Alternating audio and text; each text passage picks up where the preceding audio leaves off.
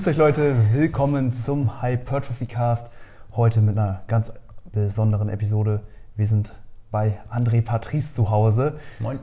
Falls ihr jetzt gerade bei Spotify oder Apple Podcasts zuhört, dann schaltet gerne bei YouTube ein. Dann habt ihr hier auch noch den visuellen Content. Wir sehen, äh, wir sitzen hier bei André am Tisch. Der hat mich auch hier mit interessanten Leitgetränken versorgt. Danke Ja. auf jeden Fall dafür. Und ich befinde mich ja gerade in der tiefsten Contest Prep, bin jetzt drei Wochen out und ja, ich denke, wir werden heute einfach so ein bisschen über die Prep quatschen. André, ähm, magst du uns vielleicht so einen kleinen Lagebericht von dir geben? Wann bist du das letzte Mal gestartet? Wie sieht gerade so deine aktuelle Situation aus und was hast du zukünftig noch so vor im Bodybuilding? Mhm. Äh, ja, erstmal, ich, stelle mich ganz kurz vor. Ich bin André Patrice Peter, 28 Jahre jung, äh, komme aus Köln, äh, so wie der Luis. Mhm. Und ja, bin äh, hauptberuflich äh, selbstständig auch ebenfalls als Coach, genauso wie du. Mache hauptsächlich Wettkampfvorbereitung und ja, bin Wettkampfathlet, bin äh, Natural Bodybuilding Profi seit 2014. Jetzt meine ganze Wettkampfhistorie aufzuzählen, wird den Rahmen sprengen, glaube ich, aber das letzte Mal gestartet bin ich 2018. Ich war 2020 in der Prep, aber da ist natürlich Corona-bedingt einfach alles ausgefallen im ersten Lockdown, weshalb ich dann meine Wettkampfvorbereitung leider kurz vor Ende abbrechen musste. Also ungefähr so wie du. Ich war so drei, vier Wochen out. Ne, Ich war eigentlich schon fast ready, also eigentlich war ich fast, Stimmt, war, so die Beinrückseite und so hängt bei mir immer so ein bisschen hinterher, was so die Definition anbelangt, aber vom ersten Wettkampf war ich da auch drei Wochen out und der nächste wäre nochmal vier Wochen später gewesen, bis dahin wäre ich sowas von ready gewesen und ja, aber ist ausgefallen, also demnach war meine letzte Wettkampfsaison 2018, genau. Sehr geil. Ja, ich weiß noch, ich habe noch, lädst ja immer noch Fotos von deiner, Mhm. äh, von deiner letzten Form hoch. Es sah auf jeden Fall Ja. ziemlich, ziemlich gut aus. Also sind die äh, ganzen Erinnerungen und Ja. äh, Empfindungen noch relativ frisch bei dir? Also ich denke, du kannst jetzt auch so ein bisschen in meine Situation so Ja. äh, hineinversetzen. Ja. Ähm, genau, wir hatten ja schon mal eine Podcast-Episode aufgenommen. Das war damals die Episode 5, glaube ich. Damals Mhm, noch so zu über Anfang, Skype mit ja, ja. Verbindungsproblemen und so. Und jetzt haben wir auf jeden Fall hier äh, den Content äh, auf Besseres jeden Fall Setup. aufgewertet. Ne? Jetzt auch mit dem, äh, mit dem Video und so. Nee, finde ich auf jeden Fall cool. Ähm, und du hast ja jetzt auch in letzter Zeit ähm, vermehrt Kampfsport gemacht, wenn ich das richtig Mhm. mitbekommen habe. Ne? Ähm, magst du mal da so ein bisschen erklären, wie das, wie das dazu gekommen ist, dass du dann Mhm. gesagt hast, so ich mache jetzt mehr Kampfsport einfach? Also kurz würde ich nochmal aufgreifen, weil du gerade auch gefragt hast, so wie frisch da die Erinnerungen noch Mhm. sind an meine letzte Wettkampfvorbereitung. Klar, dass dich das vermutlich interessiert, jetzt gerade, wo du drei Wochen out bist, ne? so, ob ich dir da ein paar Tipps oder so geben könnte, auch für die letzten Wochen. Und ich sage mal so, frisch ist es natürlich nicht, weil es ist jetzt schon länger her. Aber auch 2020 habe ich mich vermutlich, sage ich mal, vom, vom, vom, vom Wohlempfinden, vom Status her so gefühlt wie du aktuell halt, ne? weil ich da auch eben drei Wochen out vor dem ersten Wettkampf war. Du machst ja jetzt auch die niederländische, Genau. ne? die GNBF wird ja erst vier Wochen später auch wieder sein. Tatsächlich Oder sogar sechs sieben Wochen oder später. so, ne? Also ich Das bin bedeutet- jetzt eigentlich noch zehn Wochen out bis Ja. zum Hauptwettkampf. Ist noch, noch ein bisschen Zeit. Bedeutet, aktuell befinde ich mich natürlich in einer ähnlichen Situation dann, oder habe mich in einer ähnlichen Situation befunden, zuletzt 2020, in der du dich jetzt befindest. Und dadurch, dass ich halt so viele Saisons schon gemacht habe, also dass ich schon viele Wettkampfvorbereitungen hinter mir habe ähm, und das auch schon so lange mache, ähm, muss das irgendwann auch nicht mehr frisch sein, um mich da reinfühlen Ja, ja, zu können. okay. Ne? Also auch für meine Wettkampfathleten. Und das ist der nächste Punkt. Ähm, ich betreue ja wirklich viele Wettkampfathleten, jede Saison und, und kann mich da immer wieder reinfühlen. Mhm. Also weißt du, für mich ist das immer trotzdem alles frisch. Auch jetzt Ja, aktuell. Ich habe halt eben auch ja Jungs, die jetzt sind ja jetzt auch drei Wochen out für die, für die niederländische. Ne? So, die werden da vermutlich mit dir stehen. Mhm. Ne, da können wir gleich immer privat drüber quatschen, wie das mit der Einreise ist und so. Ne? Aktuell mit der Situation ist das ja nicht so einfach. Genau. Aber das ist schon noch relativ frisch. Also werde ich dir safe bestimmt den einen oder anderen Rat geben können, ne, wenn, wenn du magst. Und ähm, ähm, jetzt zum, zum Kampfsport. Ich habe ja ganz früher angefangen mit Kampfsport, bevor ich überhaupt Bodybuilding gemacht habe. Und habe dann aber verletzungsbedingt immer wieder, weil da habe ich Kickboxen gemacht und die ganzen Tritte in die Gelenke, vors Wadenbein, auf den Oberschenkel und so, das war dann immer sehr unangenehm. Also im Sparringkampf dann, aber auch Ja. trainingsbedingt. Ne? Selbst auch wenn du Schoner anhast. Ne? Also, es ist immer so, Kniebeugen dann anschließend ist nicht so geil. Ja, das ne? glaub ich. Das sind so Sachen so. Ähm, ich habe damals ja angefangen, weil ich da zu viele Filme geguckt habe und immer so hier Scott Atkins gesehen habe und so und habe Ja, gedacht, das ich will kämpfen können wie der, ich will so aussehen wie der. Undisputed, ne? Richtig. So, ne, und habe gedacht, okay, ähm, ne, das willst du auch, also du willst so sein. Mhm. Ich wollte so sein. Ne? Das war ein Riesenvorbild von mir, war gar nicht so Arnold Schwarzenegger oder so, sondern ich habe den Typen gesehen, der war krass athletisch und viel Muskeln, schön rund, alles so die Schultern. Es gibt so dieses eine Bild von dem, da sitzt dieser Yuri Boyk, also Ja. Scott Atkins so äh, in, in seinem Knastzimmer so und da sitzt er so und die Schultern liegen auf, da hat er so runde Schultern, so eine Brust und da habe ich gedacht, so will ich aussehen. Ne? Also das war so mein erstes Idol. Und äh, darum habe ich natürlich auch mit dem Kampfsport dann zeitgleich angefangen und habe aber schnell gemerkt, so okay, ne, du kassierst da immer und kannst dann gar nicht trainieren. Also ich konnte dann ja weder Bodybuilding machen, noch, noch also meine Körperform, noch, äh, damals habe ich es noch nicht Bodybuilding genannt, damals war einfach, ich wollte halt so aussehen, ich wollte Muskeln aufbauen, so, ne. Und ähm, ja, hat dann aber gar nichts mehr geklappt, weil ich dann verletzungsbedingt immer ausfallen musste. Ja. Ne? Also wirklich, ich hatte so die Beine manchmal kaputt. Ähm, eventuell bin ich da auch besonders empfindlich. Das ist einfach so, es gibt Leute, die sind zum Beispiel, keine Ahnung, gesichtsempfindlich, ne? die kriegen eine auf, aufs Kinn und fallen um. Ne? Und es gibt Leute, die sind halt woanders empfindlich. Und ich würde behaupten, ich bin sehr empfindlich, verletzungsanfällig, auch was die Beine betrifft. Zeigt sich auch jetzt im Bodybuilding. Immer wenn ich irgendeine Verletzung oder Probleme habe, ist es immer irgendwo Knie, Oberschenkel, Muskelzerrung oder so. Mhm, okay. War auch im Fußball schon so. Und ja, so jetzt zuletzt war es dann so, wo ich gedacht habe, ey, nee, das willst du auch nochmal machen. Und dann habe ich ja jetzt vor anderthalb Jahren nochmal angefangen und habe dann aber auch gesagt, machst du ganz normal konventionelles Boxen, weil da hast du keine Tritte. Ne, wenn dir einer ins Gesicht schlägt, so, dann kannst du immer noch trainieren. Und darum, Ja. ne, also selbst wenn ich mal ein blaues Auge habe oder so, limitiert mich ja nicht im Krafttraining dann. Und zumindest nicht direkt. Äh, indirekt natürlich, klar, du raubst dir ein bisschen regenerative Kapazität. Ne? Also optimal ist das natürlich dann fürs Bodybuilding auch nicht. Hast aber du gemerkt, dass du dann das Trainingspensum beim Bodybuilding runterfahren musstest? Oder? runterfahren nicht unbedingt, nicht unbedingt. Ähm, aber eventuell, ja, doch, wenn du es so willst, klar. Ne, also ich muss schon vielleicht öfter oder eher äh, dann oftmals doch in den Deload. Ne? Also ich trainiere nicht weniger Volumen, ich trainiere trotzdem gleiches Volumen im Krafttraining, bewege trotzdem das gleiche Gewicht etc. Aber du merkst schon, ähm, sage ich mal, dass es anstrengender ist und dass du doch manchmal mehr Zeit dann brauchst, um zu regenerieren. Ne? Also brauchst du häufiger einen Deload? Oder Ähm? Genau, richtig. Und darum habe ich das ja auch angepasst. Also das hatte ich auch mal so auch an einem YouTube-Video publiziert und auch, ähm, auch in meiner Instagram-Story habe ich das Thema dann schon aufgegriffen, weil natürlich viele gefragt haben, hey, wie kombinierst du denn Bodybuilding mit dem Kampfsport? Ne? Also einmal dazu, ich mache halt auch wirklich Boxen, gehe ich zweimal die Woche für anderthalb Stunden so, ja. Und da bin ich auch ehrlich, da mache ich schon eher lockerer, eben weil mein Fokus halt doch im Bodybuilding liegt, ne? natürlich, ne? ich verdiene damit auch mein Geld und so, also Boxen ist für mich einfach nur so eine Leidenschaft, das, da habe ich viel Potenzial, noch viel zu lernen, also ich bin ja jetzt auch nicht voll gut oder so, ne? ähm, ich mache das so ein bisschen ne? und ähm, finde das aber toll, weil da ist der Prozess noch voll krass, verstehst du? mega. Weil, weil so, da ist so, du lernst jedes Mal noch was Neues. Ne? Ich habe das auch mal gemacht. Ja. Damals war während meiner ersten Contest Prep 2015 habe ich währenddessen MMA gemacht Ja. für knapp äh, drei, vier Monate. Und da bin ich aber äh, drei, vier Mal die Woche hingegangen, auch dann so für Ja. anderthalb bis zweieinhalb Ja, Stunden. Ähm, das war eine extrem harte Zeit, weil ich dann immer morgens oder vormittags mein Krafttraining gemacht habe und dann abends immer noch das. MMA-Training. Äh, das, das war kompletter Wahnsinn. Ich muss aber sagen, dass ich das genauso empfunden habe wie du, weil du in einer sehr, sehr kurzen Zeit extreme Fortschritte machst. Richtig, ist ja was Neues. Du fängst neu an und als Anfänger, egal was, ne, du kannst jetzt heute endlich entscheiden, Klavierspielen anzufangen und du, du äh, lernst enorm schnell. Das ist einfach geil, dann packt dich das so ein bisschen. Und darum, also auch um da so anzuschließen, es gibt Zeiten und darum dieses YouTube-Video von mir heißt auch zwölfmal Training pro Woche, weil ich halt sechsmal Krafttraining gemacht habe und zu der Zeit sechsmal Boxen war. Das Crazy. bedeutet, ich habe wirklich, bin morgens zum Boxen gegangen und abends habe ich Krafttraining gemacht. Ja. So und ähm, äh, weil, weil die Boxprofis bei No Limits, da boxe ich in der Regel, ähm, die sind ja, die machen das beruflich, sind Berufsboxer, die trainieren halt auch morgens. Und darum, da ich natürlich durch aufgrund meiner selbstständigen Arbeit flexibel bin zeitlich, habe ich halt gesagt, gut, fährst du dahin, morgens 8 Uhr stehst du mit auf der Matte. Ich habe gefragt, darf ich bei den Profis mittrainieren? Und das ist halt der nächste Punkt. Ich habe halt wirklich mit Berufsboxern angefangen zu trainieren, zu boxen, Sparrings zu machen und so. Das, ist bedeutet so eine Lernkurve, ne? Richtig, ja. Das ging steil, berghoch. Das war so Sommer 2020. Und da habe ich den ganzen Sommer über, also wirklich jeden Tag zweimal trainiert. Einmal Krafttraining, Boxen, Krafttraining, Boxen. Und da muss ich auch ehrlich sagen, hast du total gemerkt. Also ich habe wirklich, ähm, ich würde jetzt nicht sagen unbedingt Muskelmasse abgebaut, aber ich war immer flach. Also ich war immer wirklich dünn und ich habe auch wirklich gemerkt, wie die Leistungsfähigkeit im Krafttraining tatsächlich darunter gelitten hat. Muss man wirklich sagen.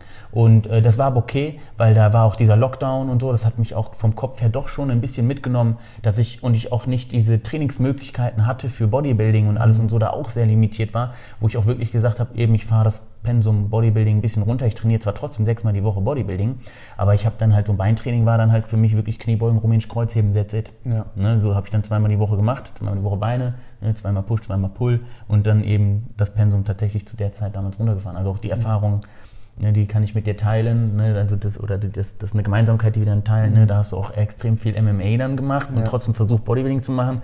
Hast vermutlich auch gemerkt, ja scheiße, das ist so, irgendwann muss man sich doch mal nicht mehr. entscheiden und eine Ja. Priorität legen. Ja. Und darum habe ich natürlich dann, sage ich mal, das habe ich so acht oder neun Monate gemacht, ne, dass ich wirklich zwölfmal die Woche trainiert habe. Es waren schon ein paar Monate, es war fast ein Jahr. Also Corona-bedingt halt, ne, wann, als die Pandemie losging, als ähm, ähm, äh, ich wusste, die Wettkampfvorbereitung ne, ist Vorbei. in Sand gesetzt, also ein halbes Jahr oder sogar sieben, acht Monate Diät für die Cuts eigentlich. Weil hätte ich es gewusst, hätte ich weiter aufgebaut, ja, hätte ich noch mehr Potenzial rausgeholt und äh, nicht diätet, weil ich wollte halt wirklich einen Wettkampf machen. Man, du weißt selbst, Alter, bis man sich davon erholt, äh, von auch hormonell und, und alles drum und dran, auch das, die Muskelmasse, auch das Muskelvolumen und so, das leidet ja schon darunter. Das ist so. Wenn du aus der Diät raus diätest, bis du dein altes Off-Season-Niveau wieder hast, geht nochmal ein halbes Jahr flöten. Das bedeutet ein halbes Jahr Diät, ein halbes Jahr äh, Erholung nach der Wettkampfphase, ein ganzes Jahr quasi. Das, wenn du weiter aufgebaut hättest, hättest du ein ganzes Jahr weiter aufgebaut. Wie lange hast du ungefähr gebraucht jetzt nach deiner letzten Prep, die du dann beenden musstest? Ja.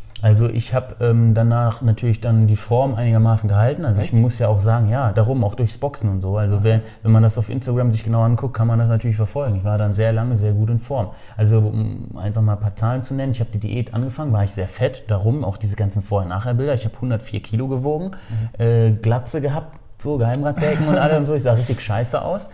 Ähm, da haben Leute schon geschrieben auf Instagram, Digga, was ist los mit dir? Du siehst gar nicht mehr nach Fitness aus, so. Ne? Du siehst ja, weil ich war halt, hab wirklich da, sage ich mal, Massephase sehr ernst genommen. War auch mein Ziel. Also ganz ehrlich, ich wollte einfach nochmal die Erfahrung machen, kann ich mehr rausholen, wenn ich wirklich viel esse, wenn ich wirklich schwer bin, wenn ich wirklich über 100 Kilo gehe. Und muss ich auch sagen, hat sich auf jeden Fall positiv auf meine Leistungsfähigkeit ausgewirkt. Also ich muss sagen, ich bin heute nicht so stark wie damals mit 100, 104, 105 Kilo, Mann. Da muss ich wirklich sagen, da habe das ich, ist aber klar, da habe ne? ich, ja, da habe ich aber, warum? Also du hast halt mehr Körpergewicht, mehr Fett und warum auch immer, du hast eine, Lei- ich hatte eine Leistungsfähigkeit. Natürlich, weil ich halt die ganze Zeit immer gegessen habe. Ne? Also die Regeneration war einfach 1A, Mann. Ich habe da gepennt, 10 Stunden jeden Tag, ja, gegessen und trainiert. Gepennt, natürlich gearbeitet, aber meine Arbeit ist halt hauptsächlich am PC zu sitzen, so bedeutet, regenerative Kapazitäten waren top. Ja, Ne? glaube ich. Und ähm, dann habe ich halt diätet ne, und habe am Ende 82,5 gewogen ungefähr. Ne? Über also 20 ich wollte verloren. Richtig. Ne? Und, und das so, ich habe so im September, Oktober angefangen zu diäten und ja, im März, April muss ich dann meine Diät ja abbrechen, weil da bekannt gegeben wurde, dass die Wettkämpfe im Mai nicht stattfinden. Mhm. Bedeutet, ich hatte schon so sieben, acht Monate Diät. Ne? Da habe ich dann 20 Kilo abgenommen und bin dann halt auch nur hoch wieder auf 86, 87 Kilo Mhm. so ungefähr. Ne? Da war ich immer richtig schön prall, richtig vaskulär. Das waren auch Fotos, die ich jetzt zuletzt hochgeladen habe wieder. Ne? Genau, und da habe ich dann aber auch mit dem Boxen angefangen. Und darum bin ich auch nicht schwerer geworden, obwohl ich halt trotzdem dreieinhalb, 4.000 Kalorien gegessen habe jeden Tag. Ich habe halt so viel Sport gemacht, dass die Form immer ungefähr gleich geblieben ist. Und es gab aber echt dann Tage, wo ich richtig dünn flach aussah, wo ich echt das Gefühl hatte, scheiße, Mann, vielleicht ist das Boxen doch zu viel, ey. Ne, Vielleicht ist es doch viel zu viel Trainingspensum allgemein. Ähm, also ich sah da nicht mehr so gut aus. Ich sah dann beschissener aus als mit 82 Kilo, irgendwann mit 86. Du bist dann so skinny fat. Ja, ja, ne? voll. Aber hast du dich da schon gut erholt gefühlt? Also war das dann Nee, schon der darum, Punkt? genau, also um da auf den Punkt zu kommen, ne, ich kann leider immer so weit abschweifen. Ja, ist cool. Okay, gut. Äh, um da auf den Punkt zu kommen, ähm, hat, hat natürlich die Erholung noch länger gedauert. Mhm. Ne, aufgrund ähm, äh, dessen, also von dieser Diät sich, sich dann zu erholen, oder in meinem Fall dann ne, hat die Erholung dann deutlich länger gedauert, weil ich dann äh, eben meinem Körper eigentlich gar nicht die Zeit und die Ruhe gegeben habe, die er vermutlich gebraucht hätte, um sich optimal zu erholen. Weil ich dann, habe dann zwar mehr gegessen und so, wieder ne, keine Diät gemacht, aber dadurch, dass ich dann halt, sage ich mal, das Trainingspensum ja verdoppelt habe, von sechsmal Krafttraining auf sechsmal Krafttraining und sechsmal Boxen. Ne? Also muss man halt so sagen, wie es ist. Ich habe jeden Tag vier bis fünf Stunden Sport gemacht. Außer mal einen Tag die Woche. Und ich muss jetzt dazu sagen auch, es ist nicht so, dass ich immer Montag bis Samstag zum Beispiel morgens Boxen und abends Krafttraining gemacht habe, sondern manche Tage war auch so, wo ich gesagt habe, heute gehe ich nur Boxen und mache dann kein Krafttraining. Aber insgesamt habe ich trotzdem immer sechs und sechs gemacht die Woche. Krass. Ne? Genau. Also das bedeutet, ich habe jeden Tag trainiert eigentlich. Aber es gab immer einen Tag, wo einmal nur Krafttraining war und einen Tag, wo einmal nur Bodybuilding war. Und das war immer, das war eigentlich immer, ähm, äh, Montag war nur, Montag war nur, ähm, äh, ne, nur Boxen und Sonntag habe ich nur Krafttraining gemacht. Genau, Okay. Weil Samstag war auch immer Sparring und dann war Sonntag so, dann gehst du nicht nochmal boxen. Ja, glaube ich. Montags war dann auch immer so eben dann nur Boxen. Ja. Weißt du, weil dann war da, also Sonntag, Montag war dann immer so ein bisschen regenerieren. Genau, aber ich habe locker, mh, ich würde sagen, jetzt bin ich erholt. Okay. so richtig. Ne, also es hat dann bestimmt sich über ein Jahr gezogen, bis Krass. ich wirklich gesagt habe, ich bin wieder in der alten Off-Season angekommen. Okay, wie viel Kilo wiegst du jetzt ungefähr? Jetzt habe ich so 92 Kilo. Okay. Knapp, genau. Also- ich gehe jetzt auch nicht wieder über 100, Mhm. aber warum? Also das ist immer noch, immer noch 10 Kilo, immer noch 12 Kilo leichter, als ich eigentlich in der letzten Off-Season gewogen habe. Mhm. Und planst du jetzt äh, in deiner jetzigen Off-Season oder bis zum nächsten Wettkampf jetzt nochmal mit dem Körpergewicht so hoch zu gehen? Nee, eben darum, nee, nee. Sonst wäre ich, hätte ich das auch schon lange gemacht. Mhm. Ne? Also das war mir sowieso klar. Also das bedeutet, um diesen ganzen Zeitverlauf mal festzuhalten, ich habe Off-Season gemacht und für mich war mein Ziel, über 100 Kilo zu kommen, unabhängig davon, wie viel davon Fett ist. Ich wollte einfach dreistellig werden mit dem Gewicht. So, ich habe gedacht, jetzt frisst du voll rein. Ne? Habe auch echt gestopft, war auch echt eine Qual. Also musste wirklich viel essen. Ne? Ich bin jemand, der einfach super schlecht ist. Ich habe wirklich alles reingeschoben an Haribos und Schokolade und ziemlich egal. Natürlich habe ich darauf geachtet, schon auch Vitamine, Mineralstoffe Ja, zuzuführen. Ich hatte trotzdem immer zwei Meals mit, mit, mit Reis und, und Gemüse und so, ja. Und dann habe geguckt, dass ich da meine Proteine natürlich reinbekomme und alles. Ähm, aber ansonsten, um den Rest der Kalorien zu füllen, habe ich echt viele Haribos gesnackt, viel Schokolade gegessen und so, um dann wirklich überhaupt auf 100 Kilo kommen zu können. Viel Malto, Instant Oats und Whey lockert. Also ich hatte immer zwei Mahlzeiten, zwei Shakes, die schon im- immer 1000 Kalorien hatten. Und dann habe ich nochmal Haribos reingefahren. Ja, Genau. schmeckt. Ja, Also so hatte ich immer dann 4.500 bis 5.000 Kalorien. Von so einem Lifestyle kann ich gerade nur träumen. Ja. Und dann war, halt- dann war das Ziel halt die Diät. Und da war auch schon mein Ziel davor. Also das bedeutet, in der Offseason habe ich schon gesagt, jetzt über 100 Kilo, dann Diäten Mhm. und dann die Form relativ gut halten. Natürlich auch für, für Social Media und so tatsächlich. Einfach so, um äh, ja, verhältnismäßig da auf einer sehr oberflächlichen Plattform attraktiv zu bleiben. Ja. Ist halt so. Kann Hast man, kann man ehrlich so sagen. Ja. Ja. Gut im Voraus jetzt ähm, eben auch alles geplant gehabt. Genau. Wie sieht jetzt deine langfristige Planung aus? Jetzt ist es so, ähm, dass ich mehr oder weniger mein Gewicht halte, also dass mir mein Gewicht eigentlich schon nahezu egal ist. Ich äh, gucke aktuell sehr stark einfach nur auf die Leistungsfähigkeit auch, ne, also dass es mir gut geht, dass mir das Training Spaß macht ähm, und, und dass ich halt natürlich aufbaue, also auch so auf die Optik. Und darum mein Gewicht, ähm, ich hatte jetzt zuletzt ein bisschen Minicut gemacht. Eigentlich bin ich immer noch in diesem Minicut, aber mittlerweile ist es so, dass, ähm, äh, sage ich mal, meine Erhaltungskalorien sich in dem Maße angepasst haben, dass ich äh, gar nicht weiter abnehme. Also ich bin so mit 94 Kilo vor acht Wochen etwa in Minicut dann auch gegangen, habe gesagt, du gehst runter auf 88, habe dann jetzt auch zwischenzeitlich 90, 94, 93 morgens nüchtern immer äh, gewogen gehabt. Und ja, seitdem esse ich jetzt so frei nach Schnauze. Also im Minicut habe ich mit 3000 Kalorien gemacht und jetzt esse ich frei nach Schnauze. Also ich esse so das, worauf ich Lust habe und so tracke trotzdem, erfasse das in meiner Datenerfassung und komme aktuell immer so auf 3100, 3200 Kalorien, habe dementsprechend mal jetzt ein Kilo mehr. Manchmal bin ich wieder leichter. Letzte Woche habe ich nochmal auf der Waage gestanden, hatte wieder 90,9. Heute Morgen hatte ich 92,7. Das schwankt bei mir echt stark. Ja. Und darum da achte ich gar nicht so stark drauf, sondern es geht mir, ich, ich höre auf mein Gefühl. Ich stehe morgens auf, ich frühstücke was, gehe ich trainieren, dann trinke ich einen Shake, dann esse ich gut zu Abend, trinke nochmal einen Shake, Ja. esse noch ein paar Haribos, dann komme ich irgendwie so, manchmal habe ich dreieinhalb, manchmal habe ich nur 2,8. Also das bedeutet, ich verfolge da gar keine klare Linie, sondern höre wirklich so, habe ich überhaupt Hunger? Ja, ja. Braucht mein Körper überhaupt was zu essen? Ja. Und tracke das trotzdem, weil ich trotzdem wissen möchte, was ist denn jetzt zur Sache. Ja. Ich möchte es trotzdem in meine Datenerfassung eintragen Du können und jetzt nicht analysieren jeden können. Tag so ein Ziel, darauf muss ich jetzt Genau, kommen, sondern du richtig. guckst halt so ein bisschen. Ich esse einfach wie ein normaler Mensch, so, ne, worauf ich so Bock habe. Natürlich schon mit dem Gedanken, hey, du machst Bodybuilding und willst schon Leistung bringen. Und Ja, darum, sicher. wenn ich jetzt äh, ähm, nämlich zum Beispiel dann auch nur auf mein Gefühl hören würde, ohne zu tracken, dann würde das in die Hose gehen, weil ich halt einfach ein schlechter Esser bin. Mhm. Das bedeutet, wenn ich nämlich nur auf mein Gefühl hören würde, würde ich jeden Tag nur zweieinhalbtausend Kalorien essen, weil ich mehr gar nicht Hunger habe. Darum bin ich eigentlich so voll Diäten voll cool. Ne? Ja, Diäten fällt mir voll leicht so, bis am Ende so. Dann auf einmal kommen doch auch wieder der, das Verlangen nach Haribos und so, dann wird es schwierig. Aber ähm, ja, ist mir fällt die Ansatz. leicht. Boah, Junge, die kloppen sich gerade aus. Ne? Ja, boah, echt, ey, guter, guter Ausblick. Boah, das ist echt ein heftiger Fight da vorne. Krass, ne? wo wir gerade beim. Kampfsport waren. Ey, Ey, das sind drei Jungs, die sind sich unnormal am Fetzen und ey, hat ihm gerade einen Headkick gegeben. Das Jo. ist Wahnsinn. Also, Ja. ey, hier erlebt man einiges. ich glaube, ich komme öfter vorbei. Hier in die Kamera schwenken sollen. So, ne? Heftig.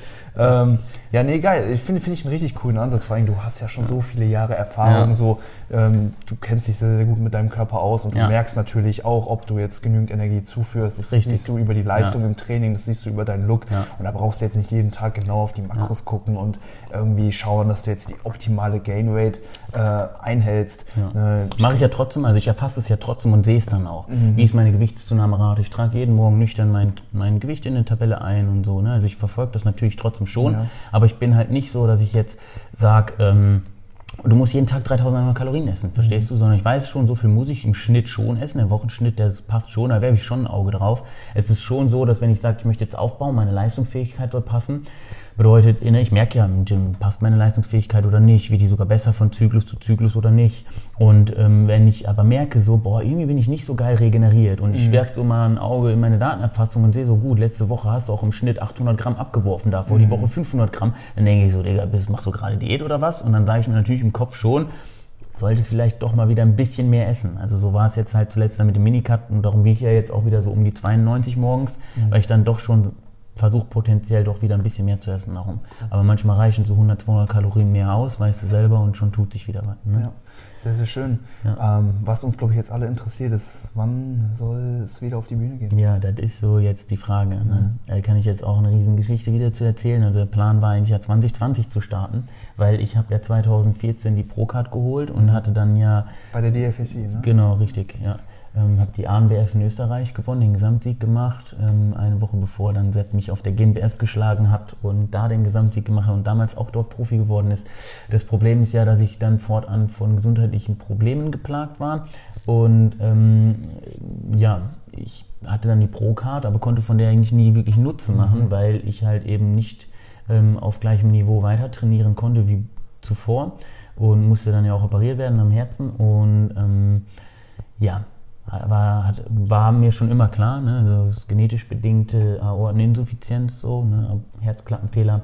Und er musste operativ versorgt werden dann 2017, dann bin ich ja 2018 nochmal gestartet, das letzte Mal, also nach der Herz-OP und wollte dann 2020 wirklich angreifen, habe gesagt, ich mache jetzt nochmal eine Amateursaison, guck, wie ich da abschneide während der Saison. Und wenn das gut läuft und ich zum Beispiel nochmal eine Pro-Card holen kann, also hätte ich jetzt zum Beispiel nochmal die GNBF-Gesamtsieg gemacht oder ANBF-Gesamtsieg gemacht oder, oder zumindest überall so mal eine Klasse gewonnen und so, dann hätte ich auch in der Saison selbst dann gesagt, okay, ich nehme jetzt auch einen Profi-Wettkampf in Angriff. Weil das bedeutet ja, wenn du nochmal einen Gesamtsieg machst, dann wirst du schon Profiniveau haben. Mir war auch klar, dass wenn ich dann bei den Profis starte, ich äh, verhältnismäßig schlecht abschneiden werde. Das ist mir klar. Ne? Also ich, ich hätte da nicht mal drauf gesetzt, dann irgendwie bei der DFAC-Weltmeisterschaft äh, ins Finale zu kommen oder so. Aber ich hätte einfach gesagt, okay, ne, ich habe diesen Profi-Status wirklich, ich habe dieses Profiniveau, jetzt stelle ich mich auch mit den Jungs auf die Bühne und gucke einfach mal, wo bist du denn überhaupt? Einfach um Feedback, weil hört ja sein können, dass ich trotzdem Sechster oder Fünfter werde, ins Finale schaffe, Ja. wie auch immer. Ne? Weil ähm, ich bin nicht der massivste, aber mein Look auf der Bühne ist eigentlich schon immer relativ gut. Ne? Ich habe eine schöne Symmetrie, ich habe schöne tiefe Einschnitte in der Muskulatur überall und so.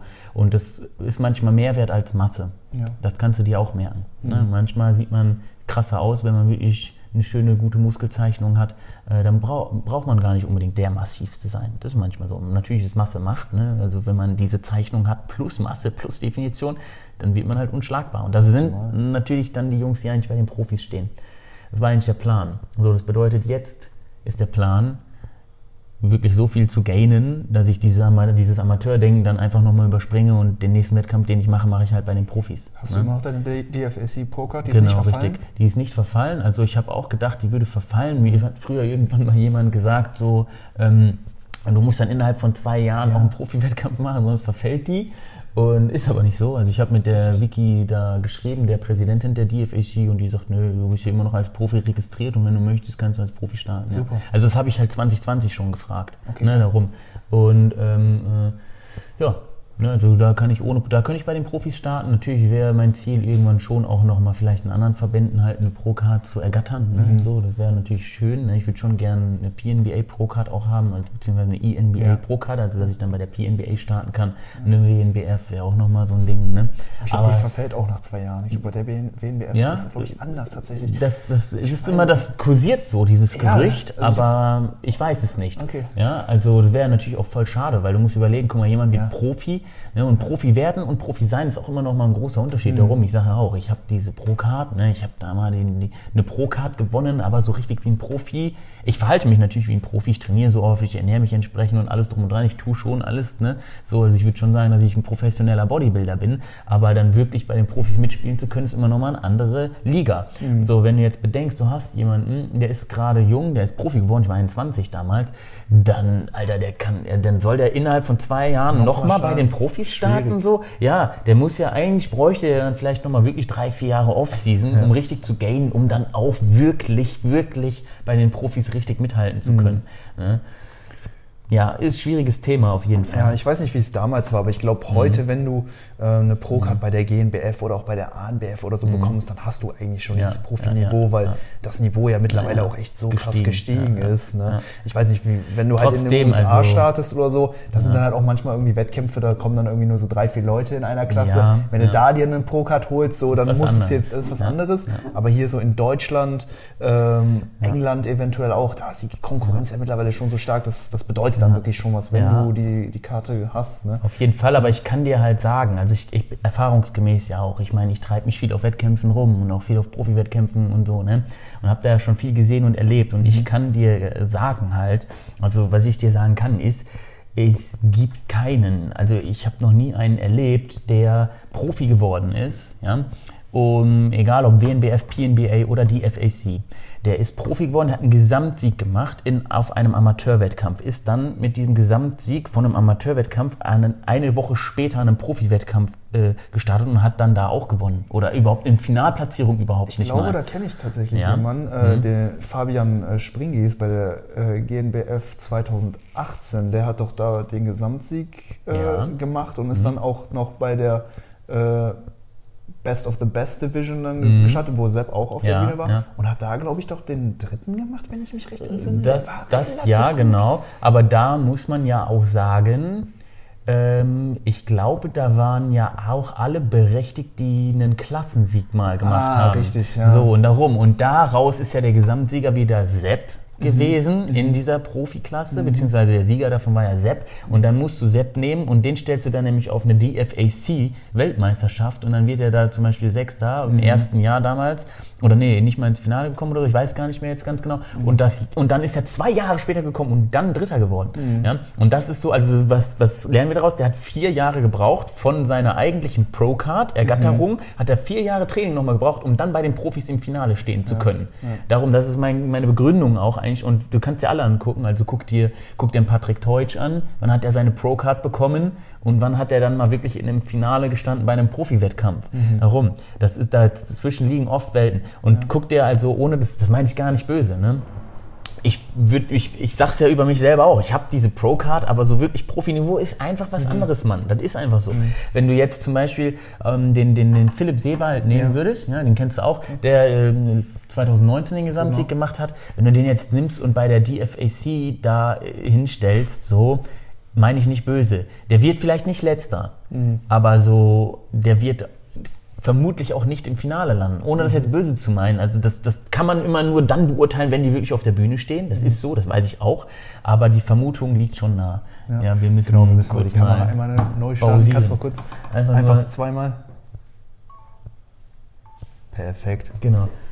Weiter geht's. So, ähm, äh, das ist halt natürlich ja ein, ein schwieriges Thema, aber wirklich dann Profiniveau zu haben und bei den Profis dann gut abzuschneiden, weiß ich nicht. Das bedarf meistens wirklich mehr Zeit. Ja, ich ja. denke, du bist halt auch jemand, der dann sehr, sehr hohe Erwartungen an äh, sich selbst und vielleicht auch an die Platzierung hat. Ich denke, du und auch an meine Athleten, also auch an meine Athleten, auch an Athleten aus meinem Umfeld oder so. Ne? Wenn ich jetzt so ein Sepp eben mit Sepp nach Miami fliege oder so, dann fliegen wir ja dann nicht hin, um Dritter zu werden, auch mhm. nicht um Sechster zu werden, auch nicht um mitgemacht zu haben, schon gar nicht. Also das mache ich nicht. Das macht man eigentlich nicht. Ja. Das finde ich auch schade. Nee, weiß ich nicht. Oh, kommt drauf an. Ja? Also ich muss sagen, so ich ich bin, also ich bin jetzt in meiner ersten äh, Wettkampfsaison im Natural Bodybuilding. Ich habe vorher Men's ja, Physik ja, gemacht ja, und so. Ich gehe jetzt mit relativ wenig Erwartung an die Platzierung ran. Also ähm, mhm. Klar, ich freue mich über, ein über Aber eine du- Finalplatzierung, aber äh, wenn es jetzt nicht dazu kommen sollte, sage ich mal, dann sage ich jetzt nicht im Nachhinein, ey, die Prep hat sich nicht gelohnt Okay. oder so. Ne? Ich Ja. mache es halt wirklich jetzt viel für Ja. die Erfahrung. Ja. Ich weiß auch für mich,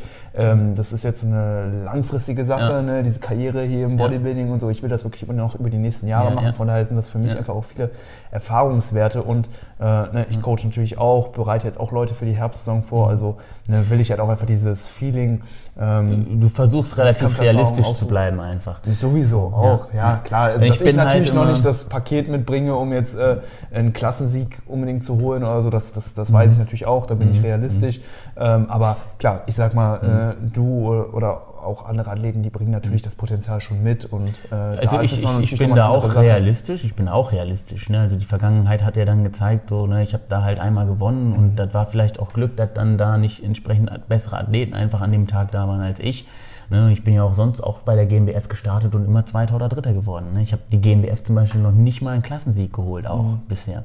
Nur um das nochmal zu sagen. Aber ich bin nie zu einer Meisterschaft gegangen oder habe eine Wettkampfsaison gemacht und habe nicht gesagt, ich gewinne den Scheiß.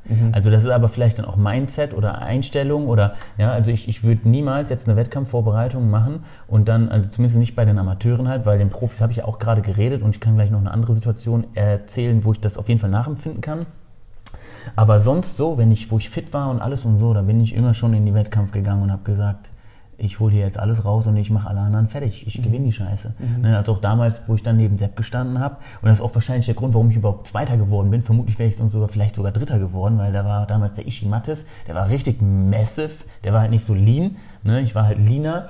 Also ich war so das Mittelding. Ja, und darum bin ich vermutlich auch Zweiter geworden, aber weil ich auch einfach auf die Bühne gehe und keine Ahnung, ich will dominieren. Also es bedeutet, ich drücke auch ganz klar aus, Mann, ich bin hier, um zu gewinnen. Also durch nonverbale Kommunikation. Ich gucke die Judges an und ziehe die Doppelbizeps und signalisiere denen, guck mal genau hin. So, ne? Guck ganz genau hin. So, ja? Und versuche da so ein bisschen Aufmerksamkeit auch auf mich zu ziehen und alles und so ist so. Ne? Alleinstellungsmerkmale, also schon durch besondere Art von Posing nochmal, ähm, äh, mich eventuell in besseres Licht zu rücken, etc. Ne? Und das war äh, schon immer mein Ziel. Außer eben, darum kann ich es ein bisschen nachvollziehen, 2018. Es war ein Jahr nach Herz-OP und damals bin ich wirklich in die Prep gestartet und habe auch gesagt, scheiße, hoffentlich kommt es überhaupt irgendwie ins Finale. Und das musste ich halt für mich mental auch machen, weil man mir halt gesagt hat nach der Herz-OP, okay, du wirst ähm, nicht wieder trainieren können. So, ich habe denen gesagt damals, bevor die mich in die Narkose gejagt haben, so, hey, ich bin aber auch Bodybuilding-Profi und das will ich unbedingt noch weitermachen und so, ja.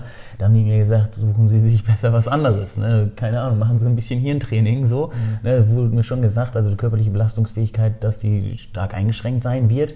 Und ich war dann auch so, nee, das will ich so nicht akzeptieren und ich werde es trotzdem versuchen und habe es versucht und habe auch gesagt, ich brauche unbedingt einen äh, Wettkampf als Ziel auch und ich habe gesagt, wirklich ein Jahr ist mir scheißegal, auch weil ich einfach, sage ich mal, hört sich jetzt dumm an, soll auf gar keinen Fall arrogant klingen, aber ich habe gesagt, ähm, damit will ich meine persönliche Geschichte schreiben. Verstehst du? Ich habe gesagt, ich bin dann am Ende der Junge, der aus der Herz-OP und keine zwölf Monate später stehst du auf der Bühne und bringst eine super Form. Ich habe gesagt, ich mache das so krass, ich werde so krass Gas geben, dass das keiner glauben kann, dass das keiner glauben wird. Und ich meine, die Kommentare und alles und so, die sprechen für sich. Jeder Kommentar ist, das geht nur mit Testo, das geht nur so, das geht nur dies. Und mir ist auch scheißegal, was die Leute denken, weil ich liege abends in meinem Bett, ich weiß in meinem Kopf, was ich geleistet habe. Verstehst du? Das ist mir so Schnuppe. Und das ging um mich. Ne? Und da habe ich auch wirklich gesagt, ist okay, wenn ich Fünfter werde, ist okay, wenn ich Sechster werde. Ich bin einfach nur hier und ich und da trotzdem. Da habe ich trotzdem gesagt, ich gebe trotzdem alles. Ich bin trotzdem so auf die Bühne und du siehst mich. Wenn du die Videos siehst, ich stehe da Doppelbizeps von vorne und ich habe mich groß gemacht, richtig aufgezogen, ja, mit den Bühnen richtig Druck in den Boden gegeben, äh, mit den Beinen richtig Druck in den Boden gegeben und habe gesagt, ist mir egal, hoffentlich werde ich dann Dritter, hoffentlich werde ich, verstehst du, ich will immer so weit natürlich nach vorne, wie halt geht. Ja, Man muss realistisch bleiben. Ja. Aber ich versuche trotzdem mal alles rauszuholen. Ja, das ist schön. Also auch nur ein Tipp für dich, so mental auch wichtig. Selbst wenn du sagst, so ich bin froh, wenn ich im Finale bin, ich würde behaupten, du träumst trotzdem manchmal davon, dass du gewinnst. Oder nicht? Ich hoffe.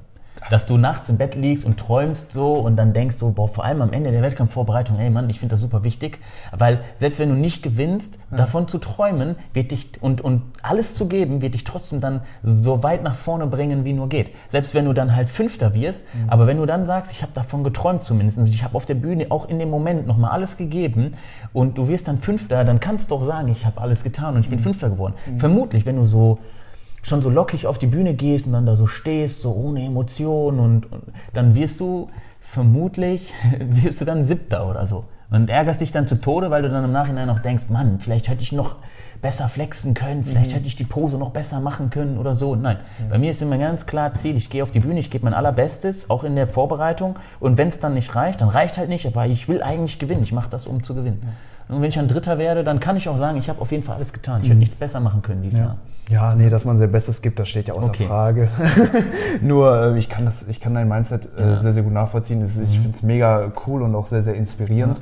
Ähm, ich denke halt, dass oft die Realität auch mal ein bisschen anders aussieht. Ne? Ich habe halt auch viele Leute mitbekommen, die halt eben auch genau ne, mit dieser Vision in den mhm. Wettkampf reingegangen sind. Ich, ich und dann gewinne, natürlich groß enttäuscht sind. Das natürlich. ist dann teilweise heftig. So. Meine ich habe von jemandem mitbekommen, der hat auch schon seine Flüge gebucht gehabt, weil er gesagt hat, ey, ich gehe zu diesem Wettkampf, ich hole die mhm. Pro-Card und dann fliege ich in die USA und mhm. mache dann noch den Profi-Wettkampf. Mhm. Aber äh, dem war dann halt nicht so. Ne? Da hast du auch recht, auf jeden Fall. die Leute teilweise in ein mhm. sehr, sehr großes Loch. Klar, so jetzt bei dir, ne, du hast schon sehr, sehr viele Erfolge verzeichnen können. Ne? Das ist natürlich auch etwas, was man dann ähm, stolz erzählen kann ja, und wo man auch ja. sicherlich stolz drauf sein kann. Aber die Leute, die eine Prep machen und sich dann vielleicht nicht platzieren, ja. von denen hörst du ja nichts. Ne? So, Das sind dann, sage ich mal, so die Geschichten, die dann so ein bisschen untergehen. Ähm, aber hey, ist super motivierend. Also da hast du recht, cool. tatsächlich. Und ich kenne auch viele leider. Und darum, das soll auch wieder auf gar keinen Fall arrogant klingen. Das könnte, ich könnte nachvollziehen, wenn nach dieser Episode hier jetzt einer sagt, boah André, was ein arroganter Bastard. Aber ist wirklich nicht so. Ich meine es ernst. Ähm, man muss realistisch bleiben. Und ich würde behaupten, wenn ich gesagt habe, die, die Möglichkeit besteht, diese Klasse zu gewinnen, dann ist das auch realistisch gewesen. Und darum, es gibt halt echt Jungs, und ich erlebe das natürlich auch im Coaching, mhm. die dann sagen, ich will gewinnen, ich will gewinnen, kannst du mich vorbereiten, André und so. Und sage ich, Digga, wenn du das gewinnen willst, dann müssen wir nur drei Jahre Offseason machen. Mhm. Ne, so. Und da bin ich auch immer gnadenlos ehrlich zu all meinen Athleten, das ist so. Ich bin da auch realistisch. Darum, man muss realistisch sein. Und, und ich kenne dich, ich kenne ja auch so ein bisschen deine Form und wir gucken uns die gleich auch live an und da werde ich auch ehrlich zu dir sein. Ja. Und ich glaube halt, ne, du bist, du machst dich vielleicht ein bisschen schlechter, als du am Ende dann tatsächlich bist. Darum. Kann auch ein Aber, Vorteil sein. Ja, ne? richtig. Darum. Und darum habe ich auch natürlich schon krasse Enttäuschungen erlebt, muss ich auch dazu sagen. Also es bedeutet, meine, meine Historie, meine Wettkampfhistorie ist auch von von krassen Enttäuschungen geprägt, mhm. weil ich mit diesem Mindset da reingegangen bin. Aber das finde ich gar nicht schlimm, weil mhm. ich mache es gerne so. Also wie gesagt, weil ich bin der festen Überzeugung, also damals war ich dann krass enttäuscht, zum Beispiel gegen Sepp zu verlieren. Da gibt es ein Interview, da habe ich die ganze Zeit geheult, so, ne, direkt nach dem Wettkampf so. Ja, weil vor, eine Woche vorher alles rasiert, jede Klasse gewonnen, Gesamtsieg gemacht und so. Kommst du dahin, kommt jemand, wo du gedacht hast, okay, den, natürlich hatte ich Sepp damals gestalkt und so und auch gedacht, okay, krasser Typ, mhm. aber hm, ja, ne, also ich hatte schon Respekt auf jeden Fall aber die Fotos, die er halt so gepostet hatten, die entsprachen halt nicht dem, was er dann da. ja? Also darum, ne? Es gibt welche, die sehen auf Insta richtig gut aus und auf der Bühne scheiße und es gibt welche, die sehen auf Insta scheiße aus und auf der Bühne sind die krass. Und ja. Sepp war halt so einer, hat ja. ich falsch eingeschätzt. Und dann war ich natürlich einerseits glücklich, da Zweiter geworden zu sein, mhm. weil ich mich wahrscheinlich aufgrund meines Auftretens und so überhaupt erst ermöglicht habe, auf dem zweiten Platz zu landen, weil Sepp einfach in, für mich damals absolut unschlagbar war oder auch immer noch ist, ja. Ähm, aber Andererseits war ich extrem traurig, weil ich natürlich gedacht habe, Gesamtsieg und äh, gewonnen und ja, so fast überheblich geworden, eventuell mit meinen 21 Jahren damals und eigentlich zur GNBF eben gefahren bin, um da auch nicht Zweiter zu werden. Mhm. Ja? Mhm. So, andererseits war ich trotzdem dann am Ende dann sehr glücklich darüber, eben überhaupt Zweiter geworden zu sein. So, ne? Und ähm, aber darum, es war auch dann von Enttäuschung geprägt. Also die Enttäuschung war enorm. Das sieht man mir auch an, also wenn man eingibt bei YouTube GNBF äh, Junioren 2014 dann siehst du das Video und wenn du dir die Siegerehrung anguckst, ich war fassungslos, ich konnte es nicht glauben. Obwohl ich eigentlich auch schon in, nach der Vorwahl wusste, dass es so kommen wird, weil damals wurde ich von Nicolas Rojas betreut und der saß natürlich im Publikum und ich bin von der Bühne runtergekommen und der kam mir entgegen, kopfschüttelnd und hat mich auch in den Arm genommen nach der Vorwahl. Ja? Der war noch nicht mal Finale und da hat der auch gesagt, weil der halt mein Mindset kannte und auch wusste, dass ich da war, um zu gewinnen und da bin ich ihm über äh, unglaublich dankbar, ähm, dass er damals auch schon so ehrlich war zu mir und hat gesagt, egal was passiert, also wenn du hier heute gewinnst, dann ist es nicht fair Ne, da ist, da ist, da steht der Junge da, der da neben dir steht, der Seppa Bahadori, der frisst dich, so ungefähr. Ne? Das hat, hat er dir nach der Vorwahl gesagt? Nach der Vorwahl schon. Wow. Und der hat auch wirklich gesagt, du kannst froh sein, wenn du Zweiter wirst, Also er hat mich runtergeholt. Ne? Er meinte dann auch wirklich so, du kannst echt froh sein, wenn du Zweiter wirst. Mhm. Ne? Er hat gesagt, das wäre fair, so, aber du könntest auch Dritter werden, weil der, der Ishii, der daneben steht, der ist richtig massive, Mann. Ne? Also die, der hat mir dann wirklich gesagt, André, also wenn du heute hier gewinnst, also ich glaube nicht, dass du gewinnst und wenn du gewinnst, dann muss ich dir ehrlich sagen, war das nicht fair. Ne? Weil man kann, also es ist manchmal so, es gibt auch eine gewisse Beeinflussung der Judges, sub, so subjektiv beziehungsweise objektiv. Also es ist, bedeutet, ähm, Judges können natürlich auch Sympathie gegenüber Athleten entwickeln und das ist ja eigentlich subjektiv, aber die nehmen das nicht wahr. Verstehst mhm. du? Also bei dem hinten im Kopf. Und ich wurde angepriesen damals auch an äh, Seppa Bahadori war Seppa Bahadori. Ne? Dann gehst du vor, machst du deine Pose. Und ich kam direkt danach und dann sagen die, und André Patris Peter mit außerordentlichem Erfolg letzte Woche auf der ANBF den Gesamtsieg gemacht. Mhm. Und dann sitzen die Judges da und wissen, okay, krass, der Dude, der hat letzte Woche auf der ANBF den Gesamtsieg gemacht. Und dann kann das halt sein, dass du dadurch, das ist einfach so, das kann man niemandem vorwerfen auch, aber einen extra Punkt bekommst. Mhm. Und das wollte der Nico mir eigentlich nämlich auch sagen, so, okay, man kennt dich schon, die haben dich da ne, besonders äh, äh, anmoderiert. Und äh, wenn du deswegen jetzt gewinnst, dann war es nicht fair. Mhm. Hat er mir ganz ehrlich so gesagt. Was ne? ist dir danach durch den Kopf gegangen? Hast du dir das eingestehen wollen, äh, schon nach der Vorwahl? Ja, ja ich habe direkt geheult, also wo der mir das gesagt hat und wo der mir schon kopfschüttelnd entgegenkam. Ich werde dieses Bild nie vergessen. Das läuft in meinem Kopf ab wie ja. Slow Motion so. Der kam wirklich so entgegen, hat schon so die Arme aufgemacht, weil er wusste, dass mich das e-, enorm catchen würde, weil ich eben, wie gesagt, immer sehr mit sehr viel Emotionen in den Wettkampf gehe. Und da habe ich natürlich geweint. Ne? Da hat mich dann einen Arm genommen und hat gesagt, André, wirklich, da wird nichts, da tut mir total leid und so, aber da ist halt einfach heute einer gekommen, der ist besser als du. Ja. Ne? Weil er hatte mich auch auf der ANBF schon betreut so und äh, da haben wir halt natürlich den Gesamtsieg gemacht und hatte sich auch voll gefreut. Und ähm, ja, Wahnsinn. Ne, der wusste da um meine Geschichte, genau. Aber darum, man kann damit halt auch dann wirklich, sage ich mal, auf die Fresse fallen. Aber am Ende war es nicht auf die Fresse gefallen. Ich bin immer noch dann trotzdem Vize-Deutscher Meister geworden. So, da würden sich andere tot freuen wahrscheinlich drüber. Du bist immer noch da und Richtig. du hast noch Großes vor. Also, wie lange ja. soll die Offseason jetzt noch ungefähr gehen? Hast du dir da irgendwas ja. äh, vorgesetzt? Wann also, glaubst du, bist du Profi? Ja, äh, ich fähig? bin jetzt 28 und ähm, nicht bevor ich 30 bin. Okay. Nee. Also die nächsten zwei Jahre habe ich nicht vorzustarten. Also dieses Jahr sowieso nicht, nächstes Jahr auch nicht. Ähm, zumal natürlich, ähm, dass der auch meistens dann international sein wird. Ne? Und ähm, wie gesagt, ich habe ja auch noch nie die GNBF, noch nicht mal einen Klassensieg gemacht und auch noch keinen äh, GNBF-Gesamtsieg. Und ich bin ganz ehrlich, das steht halt auf meiner Löffelliste. Definitiv steht da ein GNBF-Gesamtsieg, stand ja immer. Von meinem ersten Start an war immer so, ich möchte immer mal, ich hatte damals die Vorbilder so, ne, Fabian Buchert und sowas und äh, Andi Plate und so und ich habe mir die reingezogen, da war ich 17, 18 und da habe ich gesagt, das, das, das willst du, da willst du und das ist ganz tief in mir verankert.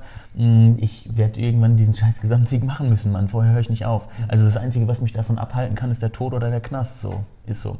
Und ähm, also vor 30 nicht. Und wenn ich dann halt mit 30 komme, dann kann jetzt wieder, wie gesagt, es soll nicht arrogant klingen, aber ich möchte das dann schon eindeutig und klar machen. Das bedeutet, das nächste Mal, wenn ich auf der GNBF stehe, auf der Bühne stehe, dann will ich das schon klar machen. Dann will ich das schon, dass es so eindeutig ist, dass wirklich da äh, André Patris Profi steht und nicht einfach André Patris, sondern da komme ich dann als Profi hin und das kann immer was passieren. Es kann immer noch mal dann so ein Sepp um die Ecke kommen oder sonst was oder so. Aber ich möchte für mich dann ganz klar sagen, also es wird halt schon ein Wunderkind kommen müssen, um dann da, sage ich mal, mich zu schlagen. Das ist so, das meine ich total ernst. Also und vorher gehe ich nicht auf die Bühne. Darum. Also und wenn das dann dauert, bis ich 31 bin oder 32 bin, erst wenn ich in meinem Kopf das Gefühl habe, jetzt bist du wirklich so krass, zumindest auf GmbF-Niveau, dass dich da keiner schlagen kann. Und dafür muss ich halt wirklich noch ein bisschen was an Masse aufbauen, ne? weil Härte, das, das kriege ich schon ganz gut hin jedes Mal, ne? aber da fehlt halt einfach was an Muskelmasse noch. Das ist so. Ne? Und äh, ich meine, ich bin da ja tagtäglich mit Sepp unterwegs und ich sehe den Abstand, den ich zu Sepp habe. Und Sepp ist ein Natural Bodybuilding Profi, äußerst erfolgreich, auch als Profi, einer der vermutlich besten Athleten hier in, in Deutschland, wenn nicht sogar der beste Athlet, so mit Patrick Teutsch, vielleicht Daniel Kubik noch. Ansonsten mhm. so von der Muskelmasse. Es gibt viele gute Athleten hier in Deutschland, sehr viele gute. Aber ich bin der festen Überzeugung, so äh, wird man Daniel, Patrick und Sepp nebeneinander auf die Bühne stellen, dann wären, und egal wen du sonst aus Deutschland dopingfrei noch daneben stellst, die drei würden Platz 1, 2 und 3 belegen. Mhm. Ja? Also glaube ich, ich kenne ansonsten keinen, ne? tut mir leid, wenn ich irgendjemanden hier vergessen habe oder so. Ähm, aber es sind die, die ich kenne, wo ich sagen würde, okay, das ist das Maß. Und das strebe ich halt an. Und nicht, bevor ich ähnlich viel Muskelmasse habe, werde ich nochmal auf die Bühne gehen. Darum. Sehr geil. Ja. André, Hey, mega Talk. Also unfassbar, wirklich. Also echt sehr, sehr ja. inspirierend. Bist eine echt coole Persönlichkeit. Danke. Und äh, ja, Leute, ähm, schreibt gerne in die Kommentare, was ihr so zu dem Thema denkt. Mindset im Natural Bodybuilding. Ne? Soll man wirklich immer auf den War ersten Mindset-Podcast. Ne? Ja, so. fast schon. Ja, ne? wir haben einfach gelabert. Ne? Ja, du hast mir so zwei, drei Fragen gestellt und ich habe die ganze Zeit geredet. Das kann ich. ja, kann man gut machen mit dir hier. äh, ja, schreibt mal gerne in die Kommentare, hey, was, wenn, wenn ihr startet, wollt ihr den ersten Platz äh, machen oder ja, macht ihr das auch ganz, ist ganz vielleicht auch für, für, die, für, für Spaß, Spaß, an der Freude ja. oder so. Ja. Ähm, nee, auf jeden Fall mega geiler Talk. Ich kann ähm, da kurz auch noch was zu sagen. Gerne. Warum eben hier zu diesen, zu diesen, diesen unrealistischen Selbst, der unrealistischen Selbstwahrnehmung, mhm. ne? weil eventuell ist meine ja auch unrealistisch, aber in meinem Kopf ist die halt so. Also ne, es kann sein, dass ich ja auf einen Wettkampf gehe und sage, ich gehe da hin und ich gewinne bestimmt oder es besteht zumindest die Möglichkeit. So bin ich ja bisher immer in den Wettkampf gegangen und darum es ist ja oft so gewesen, dass ich dann trotzdem nur Zweiter oder Dritter geworden bin. Dazu habe ich jetzt ausführlich was gesagt. Und es gibt ja Athleten, die leider halt echt eine gestörte Selbstwahrnehmung haben in dem Bezug. Mhm. Das ist so, das muss man auch sagen. Also nicht, dass jetzt einer, der hier jetzt zuhört, dann denkt, boah, André, krasses Mindset. Und wenn man dann das Mindset hat, dann passiert das automatisch. Das ist halt nicht so. Das mhm. muss man mhm. einfach sagen. Ich mache das schon echt viele Jahre so. Darum soll das nicht arrogant klingen. Ja? Trainiere erst mal ein paar Jahre. Ne? So, und dann, und dann versuch wirklich realistisch zu sein. Hol dir vielleicht wirklich mal einen Coach, der auch Erfahrung hat, der dich dann vielleicht sogar wie der Nikolas damals mich so ein bisschen wieder runterholt abholt. Weil ich habe auch Athleten, die, sagen, die träumen natürlich auch davon zu gewinnen und so. Und ich bin immer ehrlich mit meinen Athleten. Ich sage immer, jedes Mal, wenn wir es ins Finale schaffen, dann ist schon super. Also ich bereite auch niemanden auf den Wettkampf vor, in der Regel, wenn ich nicht das Potenzial sehe, dass der im Finale landet. Mhm. Ne? So, ähm, es gibt dann welche, die wollen es dann ja trotzdem unbedingt aus dem Spaßfock. Dann sage ich natürlich nicht so, ja, ich bereite dich jetzt nicht vor. Ja. Ne? Aber ich sage, ich lege schon immer mit ans Herz so, vielleicht doch noch mal zwei, drei Jahre mehr aufzubauen halt, dass man wirklich auch ein gewisses Maß an Muskelmasse hat, ja. denn, damit man auf der Bühne wirklich was hermacht und damit eben die Option besteht, wirklich ins Finale einzuziehen. Ne? Weil viele unterschätzen das. Das ist halt eine deutsche Meisterschaft der, des äh, naturalen Bodybuildings. Es gibt halt keine süddeutsche, westdeutsche, norddeutsche oder so, wo man mal eben so ja. vorbeigehen kann und, und wo drei Leute sind und man mhm. dann da eine Klasse gewinnt. Mhm. Da kommen 30 Leute pro Klasse. Ja, da kommen 30 Leute pro Klasse und die wollen vermutlich wollen davon zumindest 50 Prozent wirklich gewinnen. Mhm. Ja, und diese 50 Prozent, die wirklich gewinnen wollen, davon kommen halt nur sechs ins Finale. Ja. ja, also darum, natürlich, da ist auch immer so ein bisschen, da sind halt eben auch ein paar Athleten dabei mit einer gestörten Selbstwahrnehmung, safe, ne, so, das, sonst hätte diese letzten Plätze dann, ist manchmal schon so, wo du denkst, okay, Digga, gut, hast du schon mal ein Fitnessstudio von innen gesehen, das passiert leider, das ist ja so.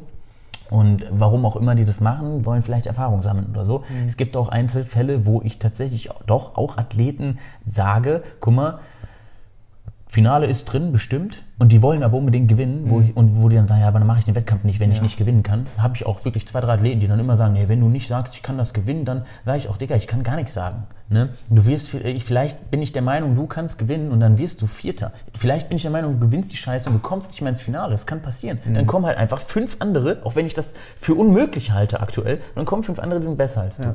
Ne? Und dann bist du halt, ja, ja schlecht platziert.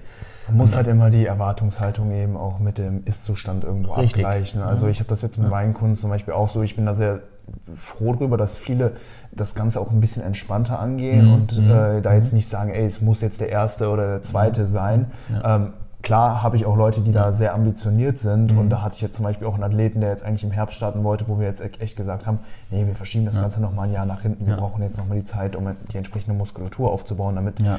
ähm, deine Erwartungen halt auch irgendwann äh, oder das, mhm. das halt auch einfach in Einklang gebracht werden kann, ganz klar. Ähm, aber ja, da muss man halt echt mal gucken, was für ein Typ man ist. Ne? Ich denke, so, so jetzt bei mir, so ich komme halt auch damit klar, wenn es jetzt halt ja. vielleicht auch nicht Top 3 wird oder sowas. ne? Und ähm, ja, ich sehe das Ganze halt einfach so ein bisschen langfristiger ähm, und denke so ist in zehn Jahren oder, oder, so, ne, da kann ich vielleicht oben mitspielen und ich muss mich ja, jetzt äh, einfach Dopingfreies Bodybuilding muss man halt langfristig betreiben und sehen, um erfolgreich zu werden. Aber trotzdem, nichtsdestotrotz, also darum, man muss es langfristig betreiben. Aber wenn du das jeden Tag betreibst mit dem Gedanken, ich will gewinnen, ich will jetzt gewinnen, ich will jetzt gewinnen, wenn du das von Jahr zu Jahr, da habe ich mal ein YouTube-Video drüber früher gemacht, die Vorteile davon nämlich doch trotzdem im dopingfreien Bodybuilding auch jedes Jahr zu starten, ist halt Mindset. Eventuell holst du nicht die, man könnte jetzt so sagen, du holst dann nicht so viel Gains raus wie eventuell möglich, eventuell holst du aber sogar mehr Gains raus. Dazu gibt es ja keine Datenlage. Und zwar ist der Grund dahinter wirklich das Mindset. Du startest jedes Jahr, du sammelst unglaublich viel Wettkampferfahrung, weil du jedes Jahr startest. Machst du immer ein halbes Jahr Offseason, ein halbes Jahr Diät, halbes Jahr Offseason, halbes Jahr. Das gibt es. Und ich habe solche so Leute, habe ich schon extrem erfolgreich werden gesehen. Das ist so. Nikolas Rochers selbst zum Beispiel, beste Beispiel. Ne? Zehnter, Elfter, Zwölfter, Achter, Siebter, Fünfter, Vierter, Vierter, Fünfter, Dritter. Der Nikolas Rochers ist damals elf oder zwölf Jahre hintereinander gestartet und hat sich wirklich immer von, von Platz zwölf, zieh dir die Historie rein, und nach zwölf Jahren war der deutsche Meister, aber das ist jedes Jahr gestartet. Und darum. Hat natürlich lange gedauert, aber der hat sich enorm entwickelt, Mann. Wenn du dir das anguckst, wie der damals aussah wie der dann da, Junge, da ist richtig was gegangen. Das und darum, ist es krass. braucht also Zeit, es braucht halt über zehn Jahre manchmal, Ja, ja. um dann wirklich auch zu gewinnen. Ne? Aber Ja, ich merke gerade schon so dieses Prep-Mindset, das ist sehr, sehr wirkungsvoll. Ne? Also Richtig, ich denke, du ganz kriegst das- genau. kennst Du bist ja einfach motivierter. Und also, worauf ich hinaus wollte, diese, diese, diese physischen Nachteile, die hast du auf jeden Fall. Du kommst, wirst nie so richtig regenerieren und bla bla bla. Aber vom Mindset, weil du trainierst dann vielleicht doch auch noch härter, holst vielleicht doch noch mehr raus, als eigentlich drin ist. Und das gleicht, glaube ich, diese, diesen physischen Aspekt doch vielleicht wieder aus. Was ich natürlich niemandem empfehlen würde, weil das nicht unbedingt gesund ist. Ne? Also das muss man auch dazu sagen, muss man nicht machen, kann man aber mal machen. Also ich kann auch einfach nur für mich sprechen. 2013 bin ich gestartet, bei den Junior Dritter geworden. 2014 bin ich Profi geworden. Ein Jahr später bin ich gestartet. Und ich kann garantieren, ich habe noch nie so krasse Gains gemacht, nie wieder danach, wie in diesem einen Jahr. Ich habe 2013 auf der Bühne gestanden, dann wurde ich eingewogen bei der GmbF mit 75,4 Kilo. Da war ich gut abgezogen. Dann habe ich ein Jahr später mit 79,3 oder so wurde ich eingewogen, also vier, viereinhalb Kilo schwerer Wow. und fast gleicher KFA. Ich war nicht ganz so lean wie 2013, war ich nicht. Also 2014 war ich echt nicht ganz, ganz so lean. Ja. Aber mit deutlich mehr Muskelmasse in einem scheiß Jahr. Und jeder, darum, jeder, der das hört, der sagt dann so, okay, dopingfrei, ja, das stimmt doch nicht, das kann doch nicht sein, das geht doch nicht. Und muss jeder für sich selber wissen, natürlich, was er glaubt, was er nicht glauben will. Aber gut, ja. machen wir hier ein. Ende. Ich denke Ja, auch. ich wollte halt nur nochmal gesagt haben, dass wirklich jeder da ein realistisches Selbstbild hat Mhm. ne? und dass ich äh, nicht arrogant klingen möchte, sondern dass ich das einfach schon viele Jahre mache Ja. und würde behaupten, natürlich habe ich ein gewisses Da Selbstbewusstsein. darfst du auch absolut stolz drauf sein, auch Danke. mit deiner Historie und sowas. Das sei dir auf jeden Ja. Fall gegönnt. Danke. Ähm, Ja. ja. hey, zum Ende jeder Episode packen wir immer noch einen Track auf unsere Spotify-Playlist. Wir haben ja so bei Spotify so eine Hypertrophy Cast Playlist Okay, und ja. da hauen wir immer einen Track am Ende drauf. Ja. Was hörst du gerade so gern so? Vielleicht während des Trainings oder auch mal nach dem Training irgendeinen Track, den du gerade feierst. Ich, ich habe mehrere, die ich sehr feiere natürlich, Mhm. ähm, aber ich denke, ich würde dann mal einen äh, da draufhauen, der vielleicht ähm, etwas kommer kommerzieller ist, den vielleicht dann auch jeder hört. Nee, mach mal schon was Asoziales gerne auch. Nee, echt? Oh, ja, was echt Also, was ganz Asoziales? ehrlich, ich bin da auch komplett. Äh, Soll ich dir zwei nennen? Ja, also einmal, einmal Pop Smoke. Ja, okay. Pop Smoke, Invincible, kennst du? Ja, ich könnte mir vor. Ich, Pop weiß, Smoke. Pop Smoke ist schon sehr, sehr viel drauf. Also da. Ach echt? Ja, Ja. gut, ja, habe ich mir fast gedacht, ja, ist Mach doch mal ist hier halt irgendwie. Deutschrap oder Ja, ja, darum, das wäre dann halt der nächste, das wäre dann halt, ich höre gerne 187, verurteilt mich nicht. Beste. Das ist cool. ähm, äh, ich such mal, ich guck mal ganz Ja, kurz. Ich, Ich nehme auch äh, jetzt nicht von 187, aber von Bones und Raf Kamora. Das Mhm. Lied heißt Ruhe vor dem Sturm. Das ist ein sehr, sehr entspannter Track, habe ich auch gerade auf dem Weg hierhin gehört. Mhm. Ähm, passt, glaube ich, ganz gut gerade zu meiner Situation. Ne? Drei Wochen out vor dem ersten Warm-Up-Wettkampf. Ähm, ja, Ruhe vor dem Sturm. Ah, Ich du? höre zum Beispiel gerne Paradies. ne? Ja, super geiler Track. Ja, hast du den schon drauf? klar. Oder? Nee, nee, der ist noch nicht drauf, den Dann nehmen wir. Klatsch immer da drauf. Sehr geil. Paradies von 187. ne? Beste. Gang. Sehr geil. Vielen Dank fürs Zuhören bzw. Zuschauen. Ja. Und ja, wir nehmen jetzt noch ein kleines QA auf. Das kommt dann wahrscheinlich zwei Wochen später. Ähm, vielen Dank, äh, dass ihr eingeschaltet habt und wir hören uns nächsten Sonntag. Bis dahin, macht's gut.